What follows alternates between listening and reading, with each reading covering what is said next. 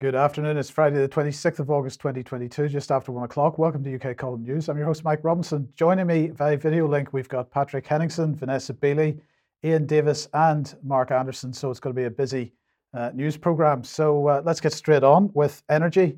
Uh, and of course, off, Ofgem this morning announced uh, the raise of the energy price cap, uh, which takes the April 2022 figure of £1,971 per year for the average household uh, up to 3,350 uh, pounds per year for the average household uh, from October. And then uh, the forecasts are, well, they're actually pretty similar between the various organizations, but this particular forecast suggesting that the January price cap will go up to 5,405 and then 7,263 in April.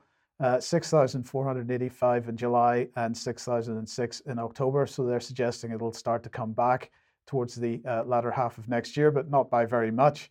Uh, and of course, these are only average uh, prices, uh, our average costs for average households. So if uh, anybody needs to look after somebody at home, for example, that has health conditions that requires extra equipment, uh, that's going to be much more expensive. Now, I wonder where did this this forecast come from? Well, was this organization here uh, Auxilione, uh, and uh, well, they have been uh, widely published across the mainstream press. They uh, consider themselves to be uh, energy sort of consultants and so on. let's have a look at what Ofgem themselves were saying this morning. Then the price cap tracks wholesale energy prices and limits supplier profit. The current maximum supplier profit allowance is 1.9%. wholesale prices for this winter have risen 360% since last December alone. this is driven by global demand and an aggressive economic act by the Russian state. They lied. Uh, and they continue. Russia has slowly and deliberately turned off the gas supplies to Europe, causing harm to our households, businesses, and our economy. But we can't force suppliers to sell energy below cost, or more will fail, and not only cost consumers more, but causes massive disruption, worry, and stress at the worst possible time, they said. Uh, and then finally, they said the response will need to match the scale of the problem uh, we have before us. Uh, and government, industry, consumers, and Ofgem will need to work together to address the worst impacts of the crisis. Uh, and they produced this handy little infographic or to show uh, the various breakdown uh, of the various aspects of what uh, becomes the price cap between you know the actual wholesale price of the fuel itself, network costs, operating costs, smart costs, and some headroom. Um, so uh, there you go. That is the situation at the moment. It is getting uh, more and more horrendous by the second. Just before we ask why is this happening, um, Patrick, maybe we could just bring you on at this point and ask uh, what your thoughts are about this continuing claim from the regulator that uh, this is all Russia's fault. Yeah, it's pretty. It's pretty surprising to see they're still kind of uh, using this talking point um, and scapegoating Russia for the spike uh, in energy prices. I mean, Mike, uh, I remember just about one year ago uh, to the day, or at least the first week of September, the UK column was raising the alarm. We we broke down this uh, problem, which was a spike uh, in energy and power and gas, uh, pointing out the fatal flaws in the wholesale markets, what's driving this. And back then, I've correct me if I'm wrong, my memory is foggy. But I remember that we identified two uh, main culprits uh, to this. One of them was uh, uh quantitative easing and COVID inflation. Um, also, uh, power companies were complaining about being short staffed. If you remember, uh, companies and substations were down tools. There were brownouts because of the lack of staff, because of quarantining, and then also green energy policies, net zero policies that have also interfered with the energy markets. The energy markets are hugely flawed. This sort of post Enron free floating wholesale speculators dream, uh, which is the energy markets. This is the fundamental problem. The, the system itself is broken. Um, so there's no uh, government solutions that are being proposed. Um, so between green energy, between COVID and all sorts of COVID related problems, and now with sanctions on Russia, they've caused uh, problems and disruptions in the supply of gas and power uh, because of embargoing one of the world's largest energy producers, Russia. This is why you have this perfect storm right now. And for them to be scapegoating Russia uh, or scapegoating Putin in this war is just laughable uh, in the extreme. Yeah, so let's uh, let's move on then and have a look at what comes next, uh, because uh, well, I'm going to suggest that smart meters are going to get quite a boost uh, from this particular situation. Uh, and where are we heading with smart meters? Many people over the last number of years have been focusing on the health, the potential health impacts of smart meters, and pretty much not really paying attention to what these things actually do. We are heading towards 30 minute billing. Uh, and this is very much about behavior change uh, because Patrick there talking about uh, net zero policy. This is about behavior change and about net zero policy. And true to form, just a quick glance around the headlines this morning. Uh, here's the Express energy bills. Smart meter users could save hundreds a year through new scheme. Uh, we've got uh, Evening Standard. How can technology help people combat the rising cost of living? Um, this is the Manchester Evening News uh, what a smart meter is and how we can get one installed because you need one now if you want to deal with your uh, energy prices. Um, and uh, well, this is Energy Live News. Smart meter data set for five-fold growth over the next four years. So uh, behavior change because with 30-minute billing, obviously people will be targeting the times of the day when the uh, cost of energy is cheaper.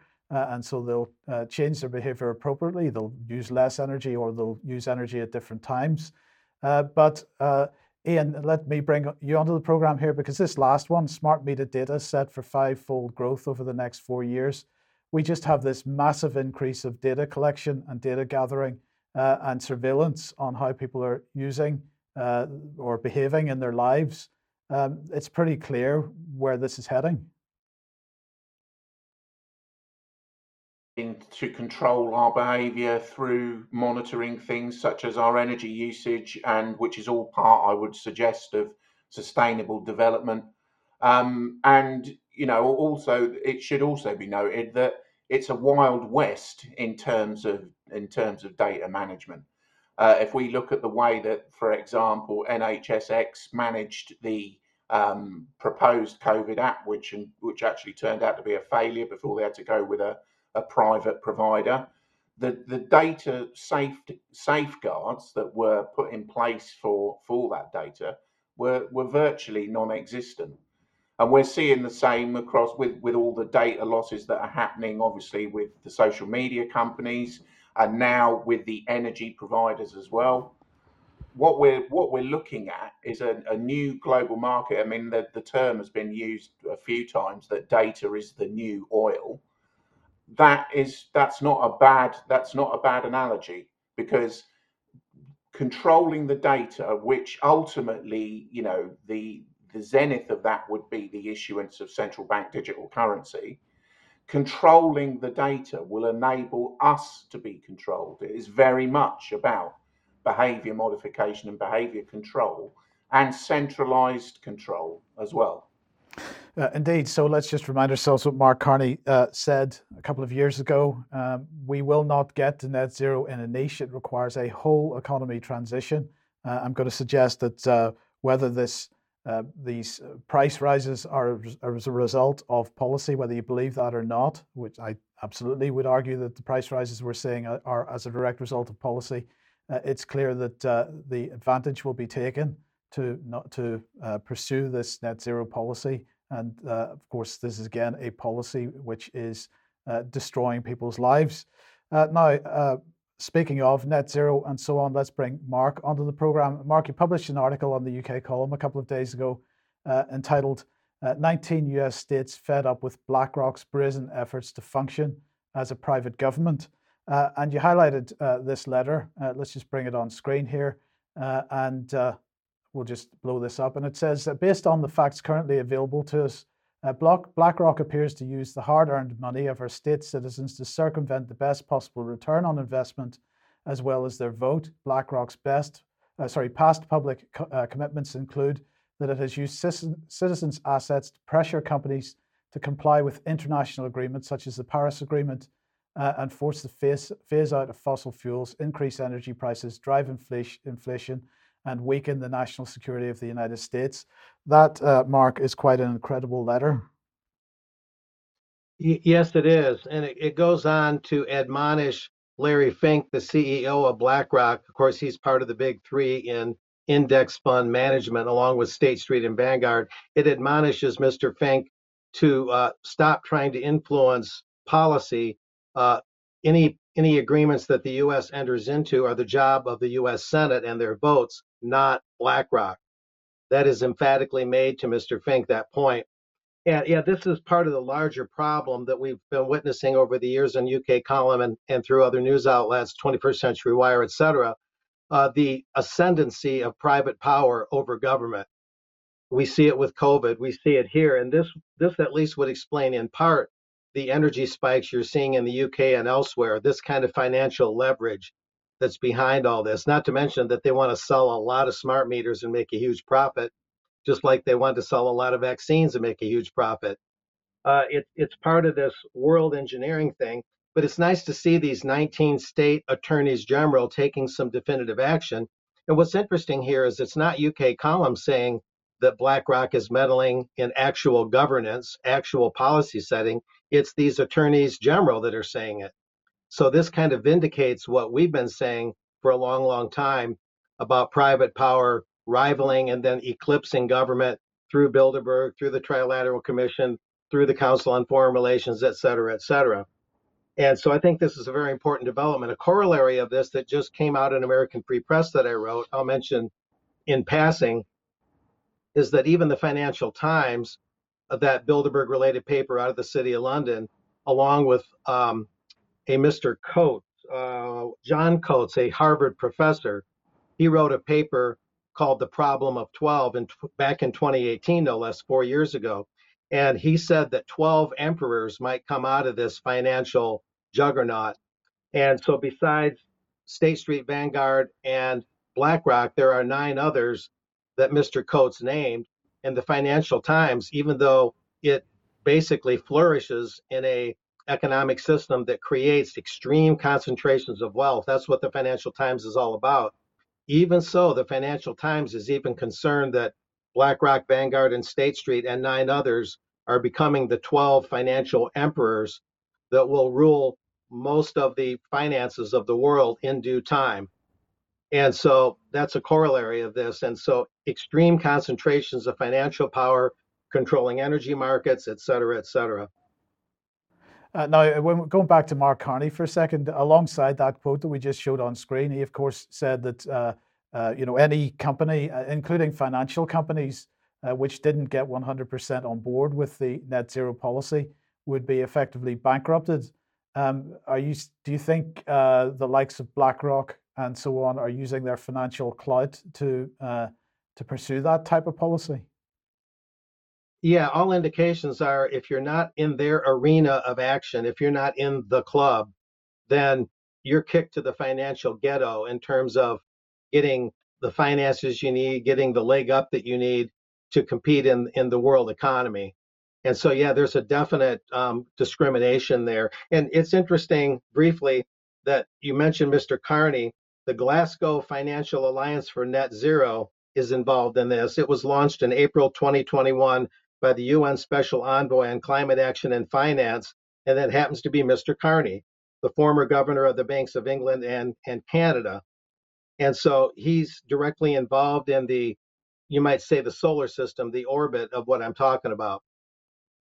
Yeah, and uh, Iain, just very briefly, um, what are ESGs, and and also just remind us about GFANZ because that was something which uh, was set up uh, at COP26.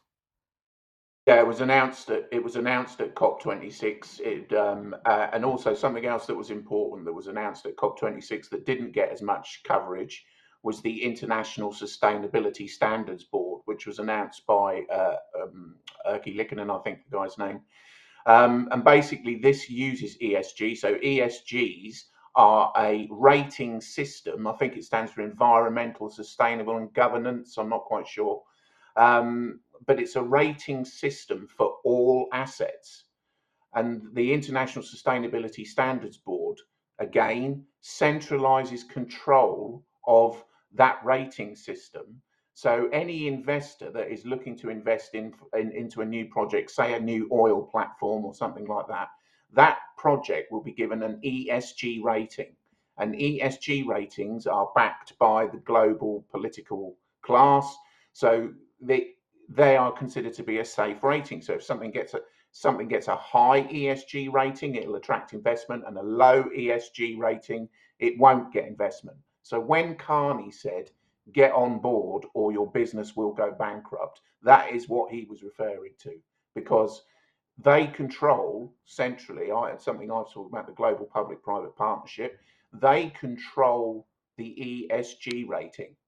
And if they control that, they can they can make or break a business. Yes, and then Mark, finally, then uh, in your article, you were talking about the uh, uh, the involvement of city mayors and so on in this kind of th- just uh, this is something we've been talking about for quite some time. Just give us uh, a brief update on that. Yeah, they're the naturally the the mayors, especially the ones that define themselves as global cities, they want to take the lead on it. They don't want to wait for national governments to to take action to conform whatever they can control to the ESGs that Iain very well described. So yeah, that that's going to be something that the global cities will want to use as criteria to even be a global city and remain one. It'll be a defining thing. Yeah. Okay. Thank you. Thank you, Mark. Uh, Patrick. So, sorry, were you are you muted, Pat? Mm, pardon me, pardon me. I just want to add on ESGs uh, 2022. Uh, if you look at the first quarter, um, the amount of uh, ESGs uh, in the first quarter is 87 billion of new money went into ESG funds. In the second quarter, a massive decline, 32 billion. So that's a 62, roughly a 62 percent uh, decline. There's a lot of pushback. If you're reading the Wall Street Journal, and you're looking at financial papers right now, there's a lot of people that are going cold uh, on ESGs. There's a lot of complaints. So now it's becoming a political uh, battle. So it's it it seems like uh, the business and industry community do not really believe that ESGs make um, any economic sense uh, in the long term because the, it looks like the, there's a decline in investment. So then it's now becoming it's going to become a, a, political battle of brute force. Um, and so it's going to be the Mark Carneys of the world, uh, the people at Davos uh, with their agenda selling this agenda, and then you're going to have the real world and the real economy. And like Mark says, you know, you've got the uh, horsemen of the apocalypse, BlackRock, um, etc. Certainly, they're going to flex this muscle, but a lot of people are complaining this looks like a way to keep people out of markets, um, and it has nothing to do with uh, anything like inclusion or any real principles. So it could be a monopolist's uh, tool at the end of the day. A lot of people are suspecting this. Yes. Okay. And uh, then Patrick, sticking with the inflation thing, uh, the COVID, uh, the COVID nineteen gravy train, uh, if we can put this on screen, uh, is well an inflation driver.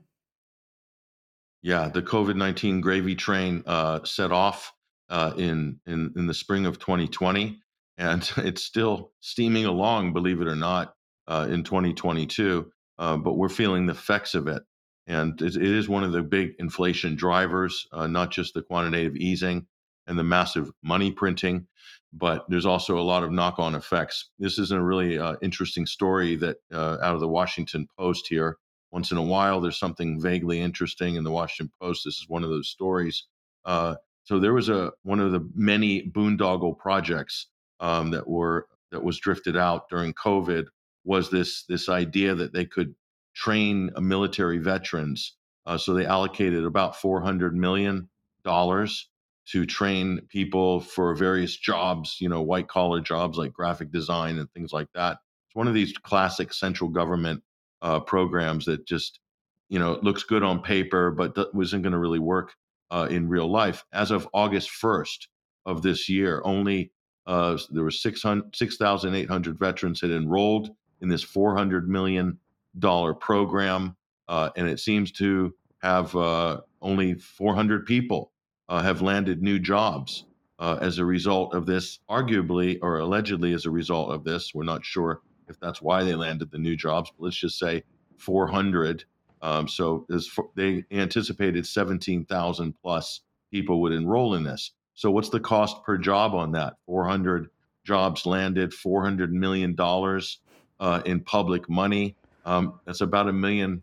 It's about a million dollars per job. And we're not talking about you know massively paid jobs. These are just sort of really average entry level uh, positions in most cases. Um, so this this is a classic COVID relief program, and this just scratches the surface. Not to say anything about all the massive fraud that's now being uncovered uh, for businesses that basically took advantage of the COVID gravy train, and uh, we're we're still riding that train. And the worst part about it is it's a major driver of inflation, and it will continue to drive inflation. Uh, and all the, the, that money is still circulating uh, in these various programs, and it's completely skewed uh, sections of the economy. So there's, no, there's nothing good that is going to come out of it or that has come out of it. It was a mistake from the beginning. Uh, all, all, the policies that we've railed against over the years, lockdowns, paying people to stay at home, paying businesses to shutter, all of that was it. Say it didn't save any lives. It did no good for society, and it absolutely tanked uh, our, our, economies, especially in the uh, advanced, so-called advanced Western uh, nations.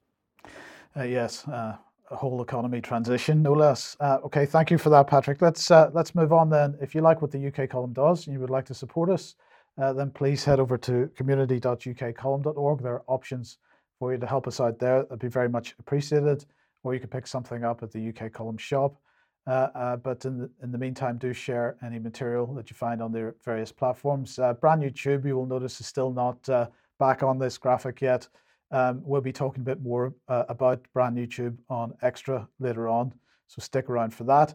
And then final little advertisement here. Uh, this is a tweet that went out uh, uh, seven hours, well, nine hours ago now. you too can help some soldier whose war you do not understand to maim or kill a child in Donetsk, says the tweet. Uh, send what dollars, pounds, or euros you have left now, sponsored by Reuters. And this uh, is highlighting a Reuters article that was published uh, just uh, a few hours ago. Uh, and the Reuters tweet said a crowdfunding website is raising money for Ukrainian army by selling revenge messages to be written on shells before they're fired. Uh, and I'm glad to say that somebody responded to this by saying, Is this Reuters just catching up with UK Column, who reported on this days ago? So I've got to say, Vanessa, uh, welcome to the program and well done, because of course that was your report. I believe that was uh, last Friday. Yeah, and actually, um, a number of mainstream media have picked up the story since then. Not only, well, it, it obviously fed by Reuters, um, but it was quite obviously it's skewed towards being perfectly acceptable um, that there is industrial scale crowdfunding for Nazi uh, recriminations against Russian speaking citizens in Ukraine. yes. Okay. Well, look, uh, we're not going to talk about this uh, Ukraine mm. today with you. Today, it's all about uh, sex education for children, or well, sex education. Yeah. Um, so, well, take yeah. it away. Okay. Well, um, a few days ago, um, I picked up on this document from the WHO Collaborating Center for Sexual and Reproductive Health in collaboration with the BZGA. I'll come on to what that is in a second. But reading through the um, front page of the website, the framework standards for sexuality education in Europe, in brackets standards, presents the concept for, bear this in mind, holistic sexuality education. So bringing in a kind of, you know, a, a, a sort of a beatnik term, apologies to people that follow holistic um, lifestyles, but bringing this into this concept when you look at what they're proposing as education is horrifying. Uh, and includes information on the themes relevant for children and adolescents in the various age groups. So, if we then look at what BZGA is, um, they're the Federal Center for Health Education in Germany, uh, combined with the United Nations Population Fund uh, and the World Health Organization, jointly developed a series of policy briefs on sexuality education. I urge everyone to go and look at the numerous policy briefs on sexuality education. That alone is pretty shocking. Um, the policy briefs are targeted to politicians, politicians, not to our education uh, institutions and other decision makers, primarily in Europe and Central Asia. and provide them with short and comprehensible information on different issues regarding sexuality education. Being an advocacy tool, the, policies, the policy briefs promote good quality sexuality education as an effective life course intervention.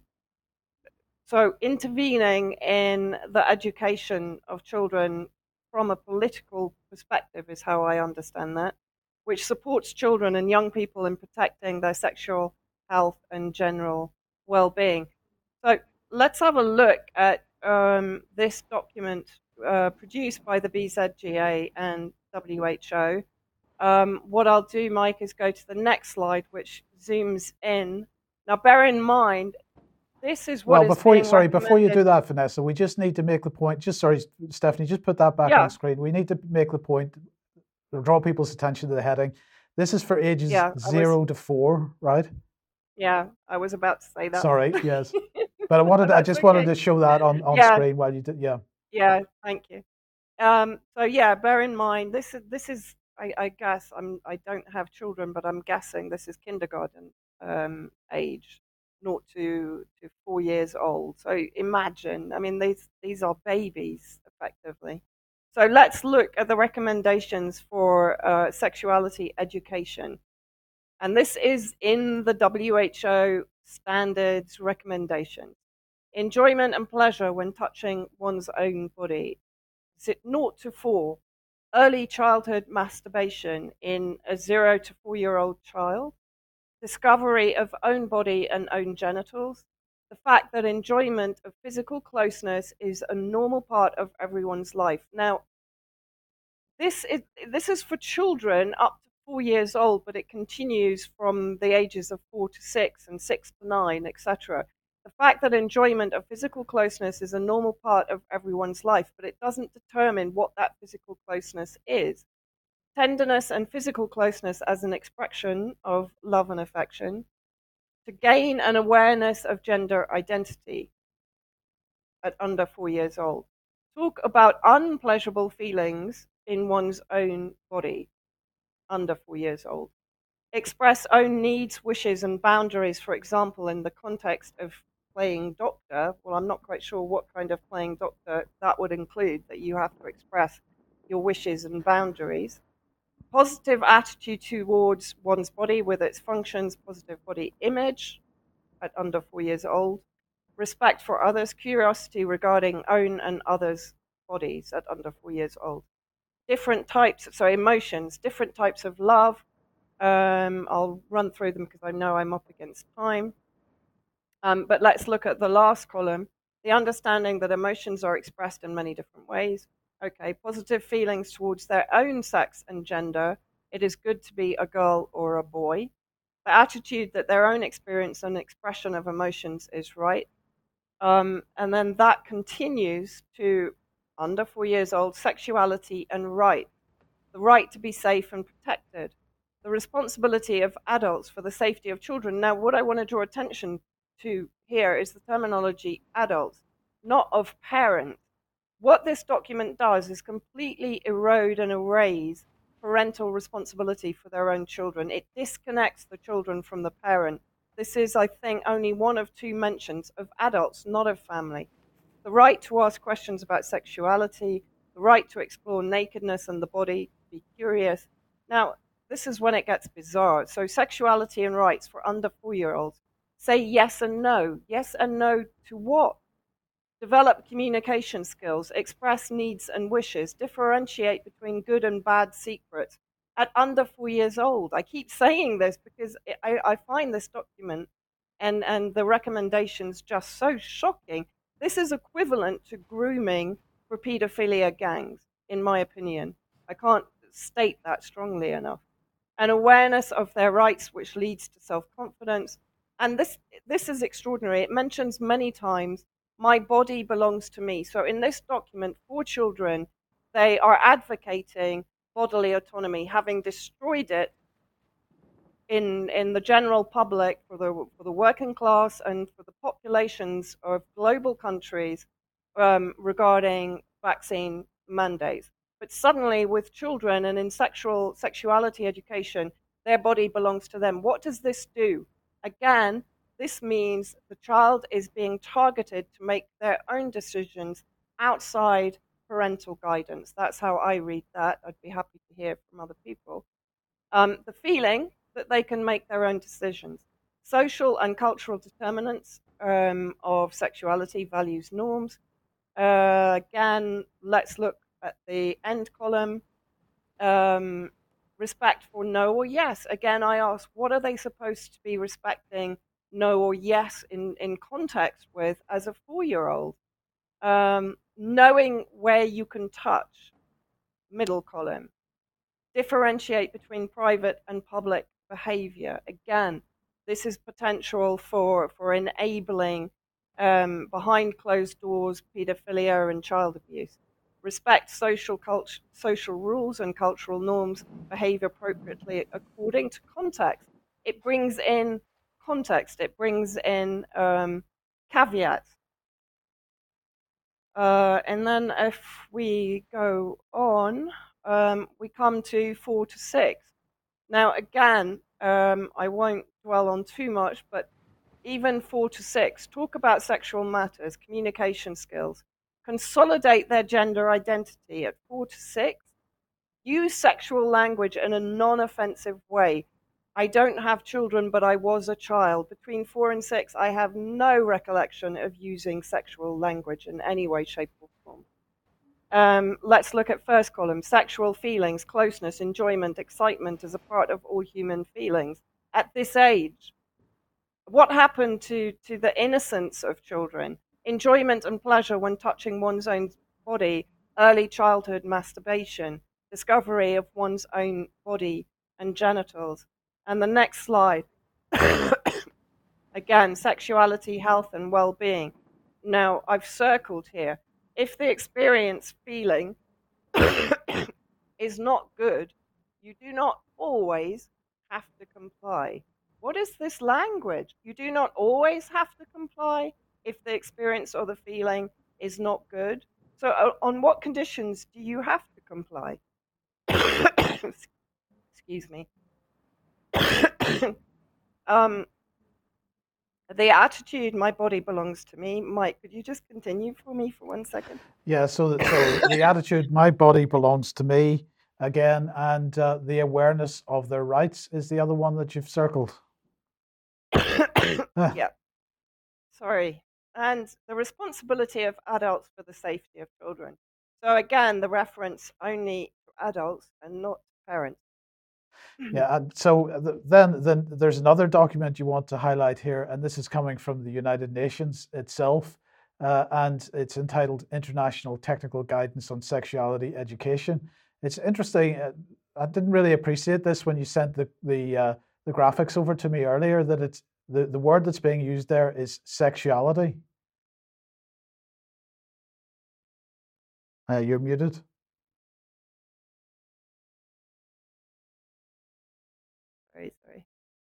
Um, yeah, so you have a mirroring of the language in the WHO document, but not very surprising when you see who is producing this document. Um, UNAIDS, UNFPA, UNICEF, UN Women, the World Health Organization, and of course, Education 2030. So it comes under Sustainable Development Goals. Um, uh, again, I recommend everyone uh, goes and reads this document. The link, I presume, will be put in the show notes.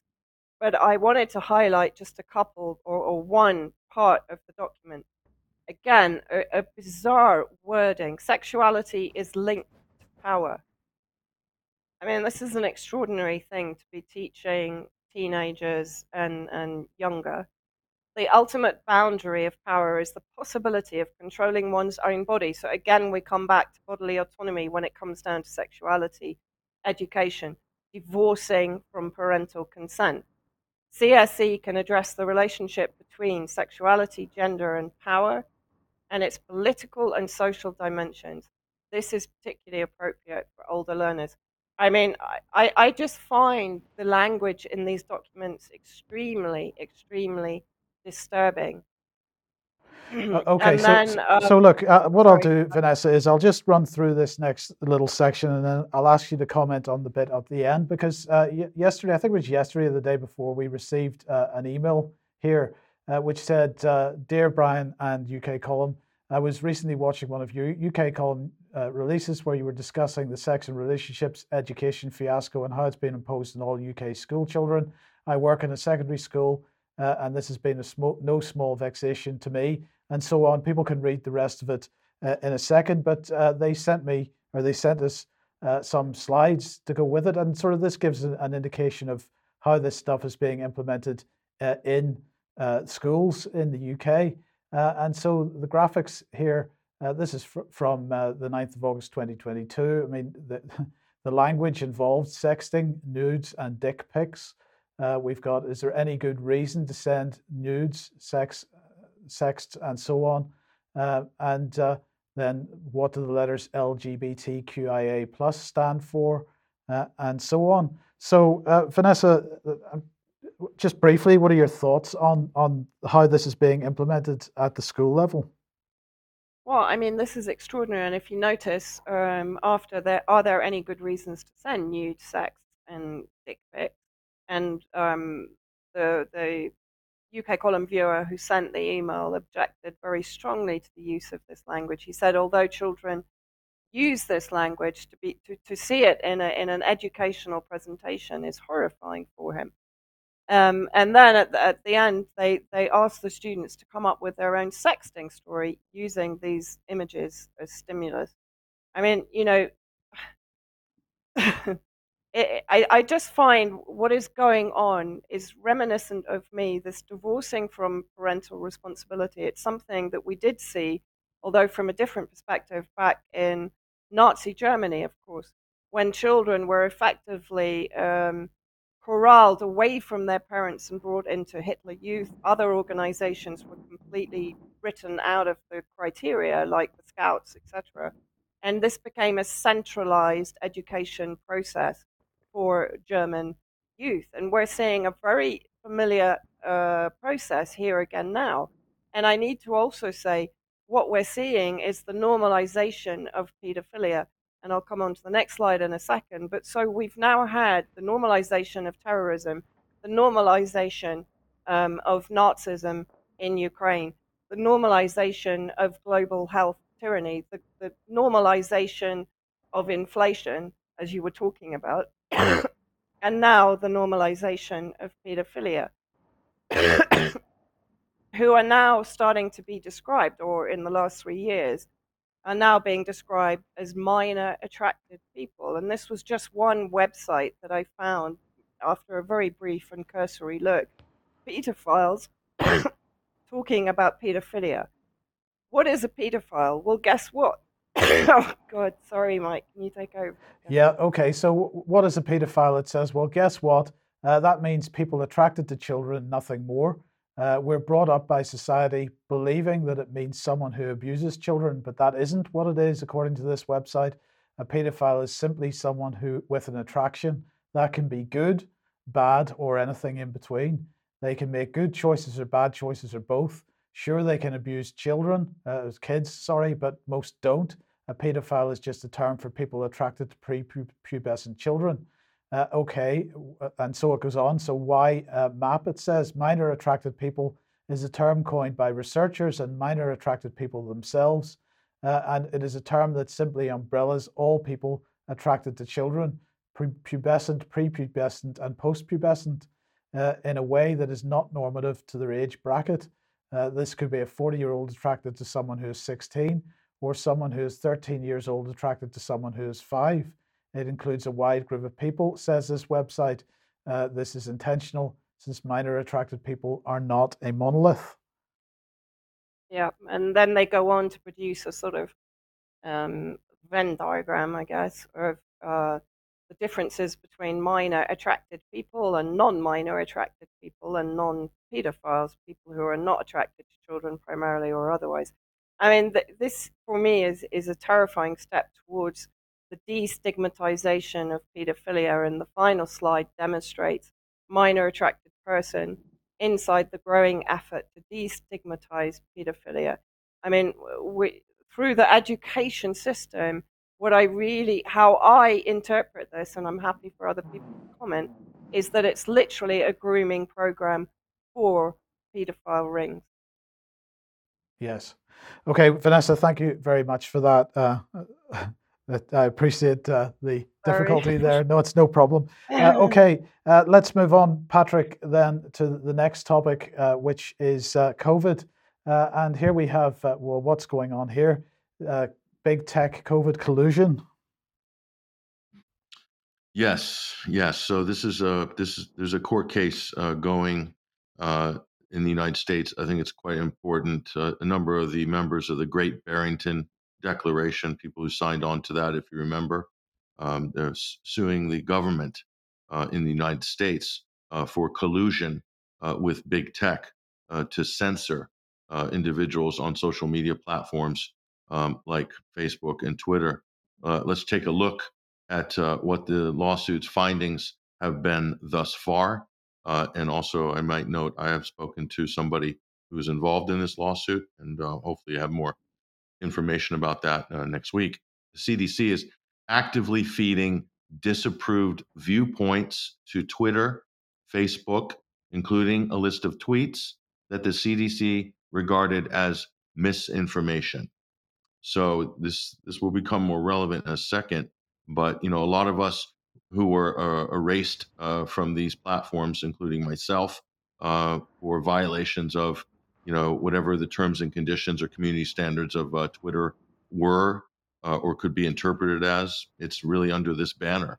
So who knows uh, what the what the real story was? In one email, Twitter senior manager for public policy, his name's Todd O'Boyle, asked Crawford, who's a plaintiff in this suit, I think from the CDC, uh, to help identify tweets to be censored and emphasize that the company was looking forward to setting up regular chats. So this is uh, clear coordination here. This is obviously the tip of the iceberg uh, on this.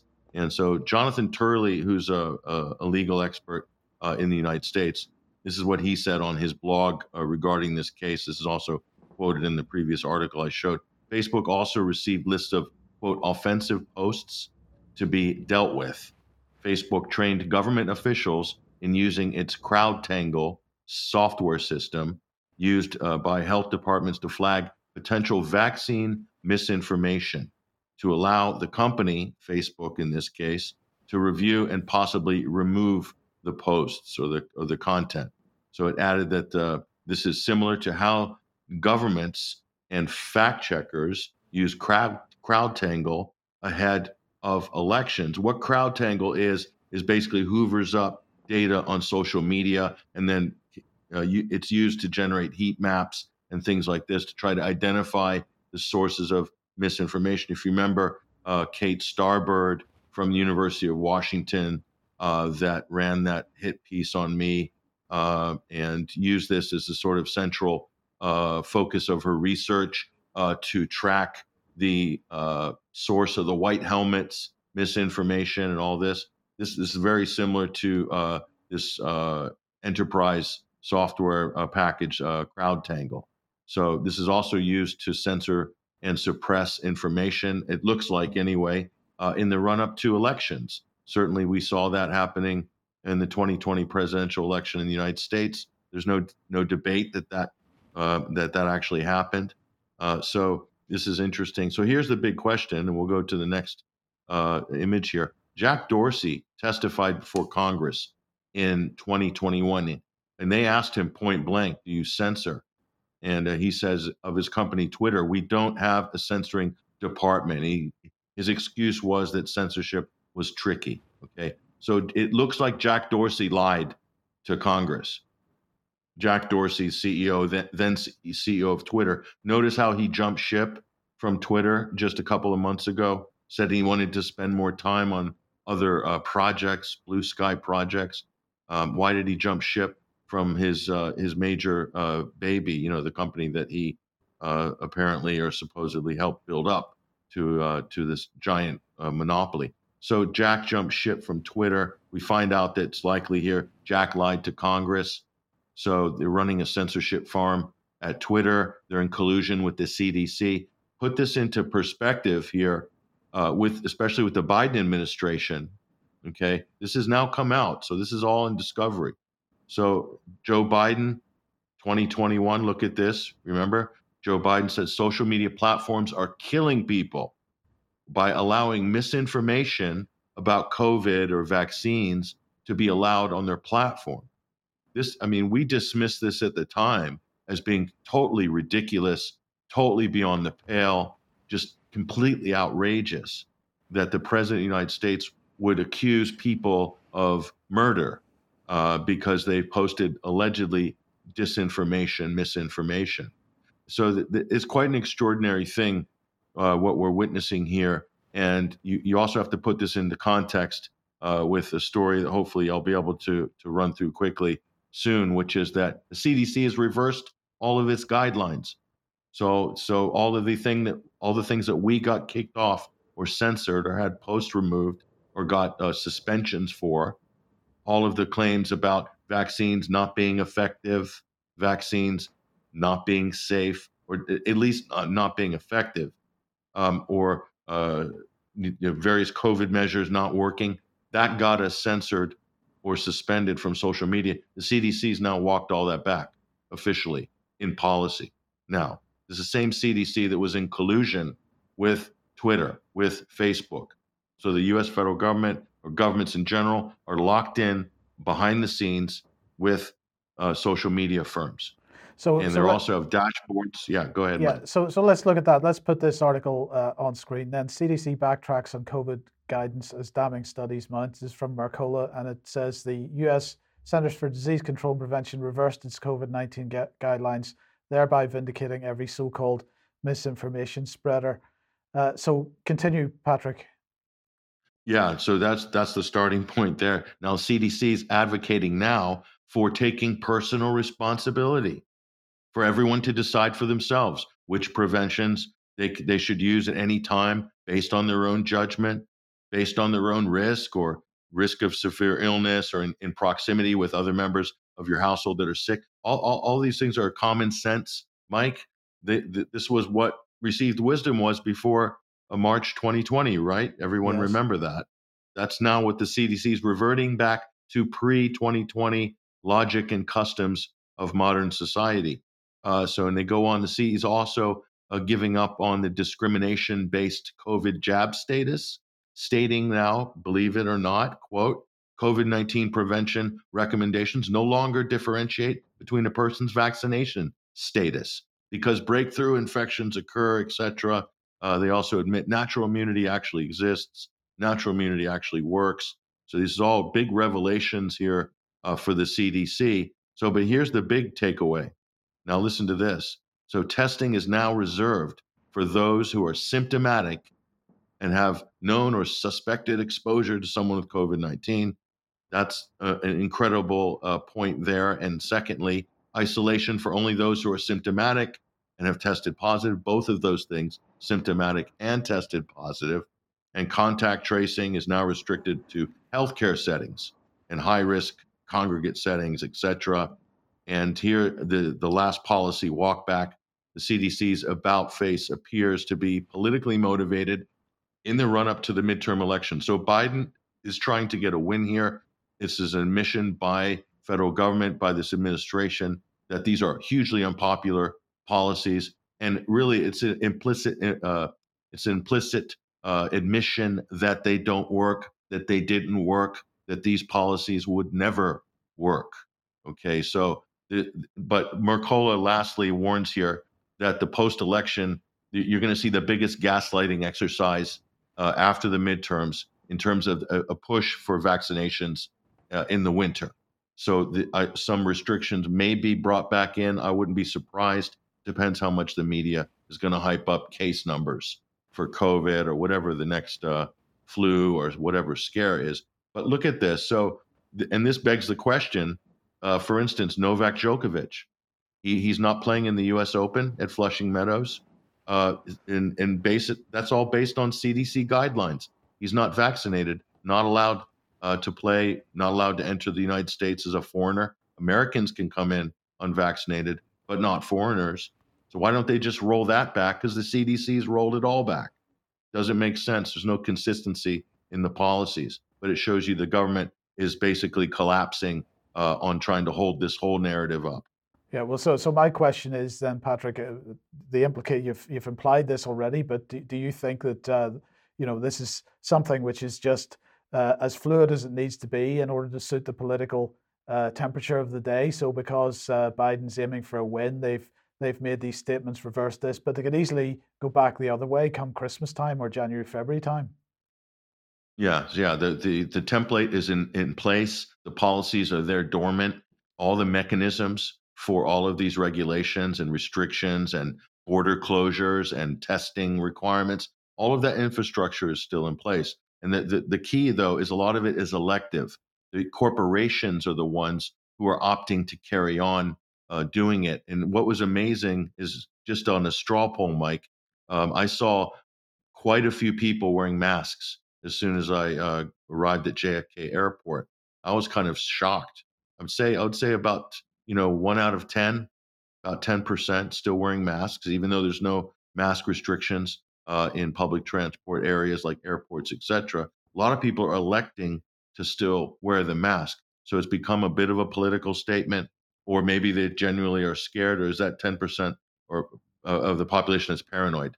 Um, that's a hypochondriac or whatever, or a combination of all of the above.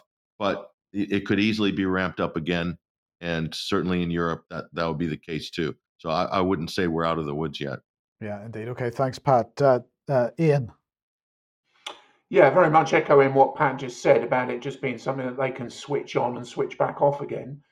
The point is that none of the non pharmaceutical interventions that they introduced for COVID 19 had any epidemiological basis. They never had any epidemiological basis. As late as 2019, the World Health Organization put out a document about non pharmaceutical interventions in relation to an, influ- an influenza pandemic and, and absolutely ruled out things like lockdown and uh, the use of face masks and social distancing, and primarily because of the, the well understood fact that these things would create more problems than they resolved. They only recommended, the WHO only recommended those kind of measures in the most extreme circumstances. So there was never any justification, not from a scientific uh, basis. And going on to what Pat was saying about people being cancelled, one of the people that stands out for me is Professor Knut Wittkowski, who was one of the leading genuinely one of the world's leading epidemiologists, the guy who coined the term the R number, he was cancelled off social media for questioning exactly what CDC are rolling back on now. So it's just a switch. It's just a switch that they can switch on and switch off. And it has no basis in science. Yeah, indeed. Well, uh, now, Iain, uh, you recently published a couple of, of articles on the UK column website uh, with respect to conspiracy theories, and this was, of course, uh, really triggered by the uh, the BBC's little mini documentary on the psychology behind conspiracy theories. Yeah, I mean, one of the things that the the uh, the BBC ran out not uh, a documentary called uh, "Psychology Behind Conspiracy Theory," and the, the psychology behind conspiracy theory, which is the first article that um, I'm shown there, um, is is again it is full of assumptions and woolly conclusions based upon data that you know is, is unsubstantiated. I mean, one of the criticisms, a lot of it is based on experimental psychology, and one of the criticisms of experimental psychology is that the results can't be repeated more often than not. So it's not good science generally. That doesn't mean that it does has to be bad science, but generally it isn't. Generally it is poor. Um, and that also sort of led on to uh, me to talk in the second article, uh, Why Was Conspiracy Theory Myth Created? Um, is very much based upon something that UNESCO um, have put out. Um, now, UNESCO's um, constitution is it it's in their constitutional document, which is which is when they were formed in um, in the 19 in 1944-45, that it is key to for the United Nations Educational, Scientific and Cultural Organization that they emphasize the importance that they believe in full and equal opportunities for education for all, the unrestricted pursuit of objective truth, and the free exchange of ideas and knowledge so, so this is in their found. This is their foundation in their foundational document. But recently, um, if we move on, Mike, UNESCO have put something out called Think Before Sharing. It's a campaign which they say is to take the idea of it is to take down conspiracy theory. They, they, they say that what they call conspiracy theory needs to stop that's their language, needs to stop. So the reason for that, one of the, the UNESCO Director General, Audrey Azoulay, she announced that that one of the problems of of um, conspiracy theory is that it reinforces stereotypes which can fuel violence and violent extremist ideology. So this is they're trying to make this link between what they call conspiracy theory and where discuss what that's about, um, and and violence and extremism. And this is a theme that has been going on for years as they try to link all these all these things together. Now, again, going back to, to Pat's previous segment, they formed this what I what we can perhaps call the Thinks Before Sharing Alliance, which comprises of UNESCO, the European Commission, Twitter, and the World Jewish Council. So they are actively involved in policing information, and certainly Twitter are very much involved. And I would also point out that this alliance was formed in 2020. So it was uh, it was formed at the beginning of the COVID 19 said pandemic. So if we move on to the next one, what what they're talking about, Mike, is that they're saying that if we think about what they're defining as a conspiracy, so this goes back to the experimental psychology, and there are some formative papers, and one of the most formative is Understanding Conspiracies by Douglas et al. Now, they define conspiracy theory in that as attempts to explain the ultimate causes of significant social and political events and circumstances with claims of secret plots by two or more powerful actors. Well, obviously, if you're claiming something is a secret, it can't be known. It's either a secret or it isn't. If it's secret, you can never know what it is because by it's secret.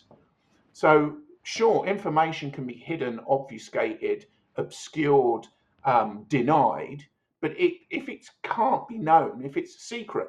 but what these what this what these papers always also add is that conspiracies themselves are proven, they're real.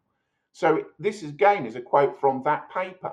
Conspiracies such as Watergate scandal do happen, but because of the difficulties inherent in executing such a plan and keeping people quiet, they tend to fail. When conspiracies fail or are otherwise exposed, the appropriate expert deem them as having actually occurred. So if you and I talk about the evidence about cons- what we suspect might be a conspiracy, it's meaningless because it's a secret.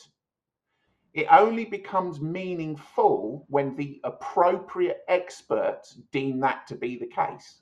That is the working definition of conspiracy theory that is that runs through UNESCO's campaign and the the the science or the alleged science that supposedly defines it. So there are three three scientists that the, UNESCO, the, this alliance, this um, used to inform their work, and that was a, and they produced some documents which again shows how this theme runs through everything that underpins so-called conspiracy theory work. So if we look to Guide to Conspiracy Theory by Michael Butter, who's one of the contributors, he again says defines a conspiracy theory as a belief that events are secretly manipulated behind the scenes by powerful forces. And again, we see in, in the work of uh, Lewandowsky and Cook that conspiracy, in the, what they wrote, the Conspiracy Theory Handbook, that again, this acknowledgement that real conspiracies do exist. The US National Security Agency recently spied on civilian internet users. We know about these conspiracies through internal industry documents, government investigations, or whistleblowers. So, so again, this idea that a conspiracy only exists if it is officially acknowledged. So, if we move on, we can see that what the real definition of, not the definition that they are suggesting that conspiracy theories are supposedly meant to be, the real definition of conspiracies are that they are only identifiable when they are officially acknowledged or approved by government spokespersons. This is me, that my my summation of it. Recognized by the appropriate expert, experts or revealed by the mainstream media. Until then, regardless of how much evidence there is exposing a conspiracy, it remains a secret and is therefore incomprehensible. While it is categorized as a secret, any evidence exposing the conspiracy must be ignored because none of it can possibly exist until the conspiracy is officially approved by public debate, for public debate. So, and we can see the what the effect of that is if we look at what UNESCO are putting out as a way to identify a conspiracy theory. And I think it's important to, to acknowledge what a fact is supposed to be. So if we look at the, the definition of a fact, a fact is a thing that is known or proved to be true. And how do we prove something is true? We have to look at the evidence. So something is a fact when we consider the evidence or argument establishing the fact or truth of a statement. So the evidence is key. We have to look at the evidence. So in so UNESCO are suggesting that in order to, to identify this, this dangerous concept called a conspiracy theory, one of the ways you can identify it, if we look at point three, is that the evidence seems to support the conspiracy theory. So, what they are trying to do is disassociate facts from evidence. So, you know, obviously, if there is evidence which suggests that a conspiracy theory may be true, then we can ascertain that by looking at the evidence because that is the only way that you can figure out what a fact is. But they're not suggesting that. UNESCO are suggesting instead that a fact is devised is de- devised by gatekeepers, by the people that the the approved experts, the the fact checking organisations, and the mainstream media define facts, not the evidence. Right. So, so, so look, Iain, we're, we're, we're rapidly running out of time here. What I wanted to ask yeah. you was then, uh, is it the case that uh, I'd be interested to, to know what you think the online safety uh, bill, for example, does to this? Does this put uh, this the, this whole notion on some kind of legislative footing? Yeah, I mean, I would say so. I mean, the, the, the, the idea is that if you can, I mean, it's a very similar concept, isn't it? The idea that there is a thing that is not necessarily illegal, but is harmful to adults. So you define what is what the subject is that is deemed to be harmful, or in this case, the government defines it through secondary legislation, which then will be picked up by Ofcom, who will then provide the regulations to the social media companies, who will then use the fact checkers and their the the industry that Pat was just talking about to police that information. So, yes. but but but more to the point, they are trying to associate it with extremism, and they're trying to associate it with violence. So they're saying that if this information this information can be deemed harmful, for example, questioning vaccines because it leads to extremism and violence, and that's and that's how they're going to. I would suggest how they're going to uh, t- allegedly tackle this problem. Yeah. Okay. Look, thank you, thank you very much for that. Look, but we just before we finish, I just wanted to mention this and get comments from you all on it. Actually, uh, this is from the Grayzone, and it's talking about Roger Waters, of course, formerly Pink Floyd, uh, added to the Ukrainian government-sponsored hit list Uh, and this is by uh, Deborah Armstrong, and she's saying uh, Russian political analyst uh, Daria Dugina, who was killed in a car bomb explosion in Moscow on Saturday, now appears as quote liquidated on this Ukrainian online hit list. Uh, this is a website which is known as uh, uh, Merit or Peacekeeper in English. and so she's saying that a database which lists thousands of journalists, activists, and anyone else who's declared an enemy of Ukraine uh, it, but here's the key thing this site was created uh, with the tacit approval of the Minister for International Affairs of Ukraine. And so, uh, and she makes the point that Roger Waters was critical of the Ukraine war on CNN recently, uh, referring to Joe Biden as a war criminal uh, and as fueling the fire in Ukraine. And that he had said that this war is basically about the action and reaction of NATO pushing right up to the Russian border uh, which they promised they wouldn't do when Gorbachev uh, negotiated withdrawal of the USSR from the whole of Eastern Europe. Um, so, uh, Patrick, maybe I come to you first. Uh, it's bad enough that we have the situation that uh, uh, you know critics of the war in Ukraine on the Russian side are being added to these types of hit lists, and that Russians are being assassinated as a result. but now we're having Westerners, politicians that are outspoken, people in the public eye, uh, including uh, you know aging pop star or rock stars, being put on a, a hit list with the tacit approval of the Ukrainian government, and Western governments offer no criticism of this.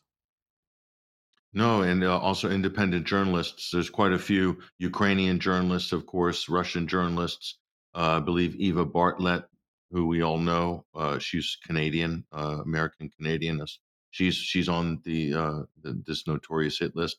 So uh, it all this takes on an additional weight uh, with the uh, brutal and violent uh, targeting assassination of Daria Dugina, uh, Alexander Dugin's daughter, recently. So um, you know, it, are are the two directly connected? We'll see if if the evidence bears that out in the future. But just the fact that it exists, the fact that it's not being uh, condemned by all the major gatekeepers of good and justice and the rules based international order, like The Guardian uh, or the uh, wonderful journalists at The Times uh, or the Washington Post, New York Times, any of the, the BBC. Uh, whereas the uh, Marianna Spring needs to get on this and, and condemn it. She needs to disavow it. And so let's play the same game they play with us. If you don't disavow this, then you support it. So disavow it, all the mainstream journalists, all politicians in, in Britain, in the US, disavow this, this death list being put out by the Ukrainian uh, radicals. Um, otherwise, you support it. Your silence is is violence, as the, as they say in social justice language. So let's just drift that out there. Thank you yeah. very much. Okay, thanks, Patrick and, and Vanessa. Since since you are uh, often on the receiving end of this type of vitriol, I just wonder if you've got any thoughts on it. Well, two things. First of all, yes, um, Eva Bartlett is on the list and has been actually for a number of years now. And bear in mind, if we're talking about Twitter, that she was effectively doxxed by Louise Mensch, former Tory uh, MP and chick lit author, etc., conspiracy theorist for their side. Um, two days before uh, she she was doxxed in the sense that Louise Mensch uh, called out or alerted uh, the special forces, the NATO um, reaction forces, trained special forces in Ukraine, to her presence in Donetsk. And two days later, uh, an attack was carried out on the hotel housing uh, the majority of foreign journalists there. So we can't rule that out as being deliberate.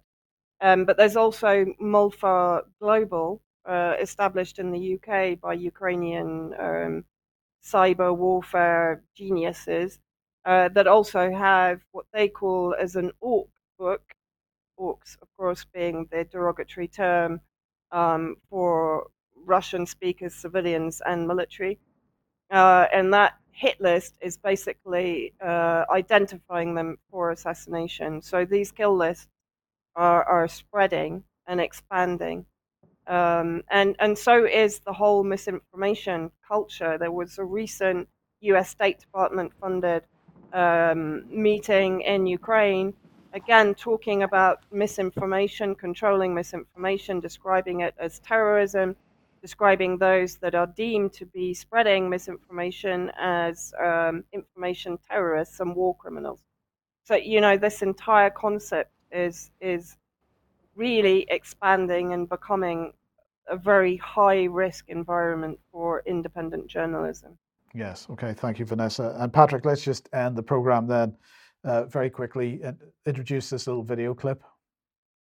Yeah, this is a trailer to a new film that's come out. It's a feature film. It's called My Son Hunter, uh, directed by uh, Robert Davi. He worked on License to Kill, Die Hard, The Goonies, uh, and this stars Laurence Fox, of all people, as playing the uh, son of President Joe Biden.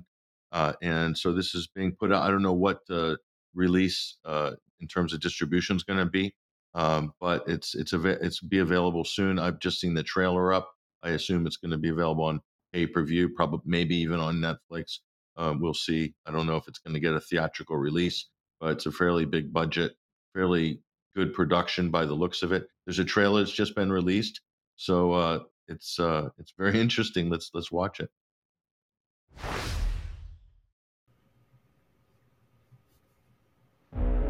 So I'll tell you what's going down. You know who I am. They told me you were VIP. Well connected to the government. What kind of a moron forgets to pick up his laptop at a repair shop? You're a Biden. Act like one. Everything he built, his life, I just ruined it all. I want to know everything that's on that laptop that can ruin my erection. My friends, it's time to party! Yeah, didn't you know? I'm taking control. I make an appearance and I gotta go. Cause I get them dancing with their hands up. Yeah, I walk in and they go bananas. I'm a bad, yeah. I'm an artist. And they're cheering my Tell me how I can help you. I don't deserve help. Oh, I'm so sorry. I've been through worse. You're the smartest man I know. Thanks, Dad. I just wish I could smack some sense into you. I'll never forget Corn Pop. He was a bad dude. No joke. Dad, we were talking about suffering. No.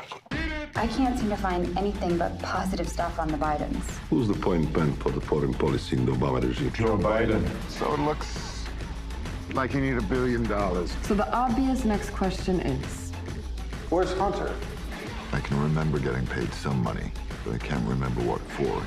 Well, my dad says we never discuss my businesses, period. Or my cut. what's happening in there? Joe's in on it. Party's over!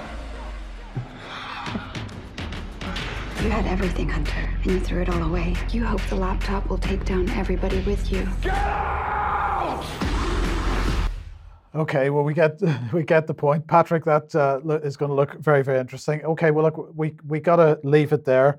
Uh, I want to thank uh, Patrick, Vanessa, uh, Iain, and Mark for joining us. Uh, we'll be back in a few minutes for uh, for a bit of extra and lots to talk about there as well. and well, I hope everybody has a great weekend. We'll be back at, for the main news program on Monday, 1 p.m. as usual, and we'll see you then. Thanks everyone. Bye bye.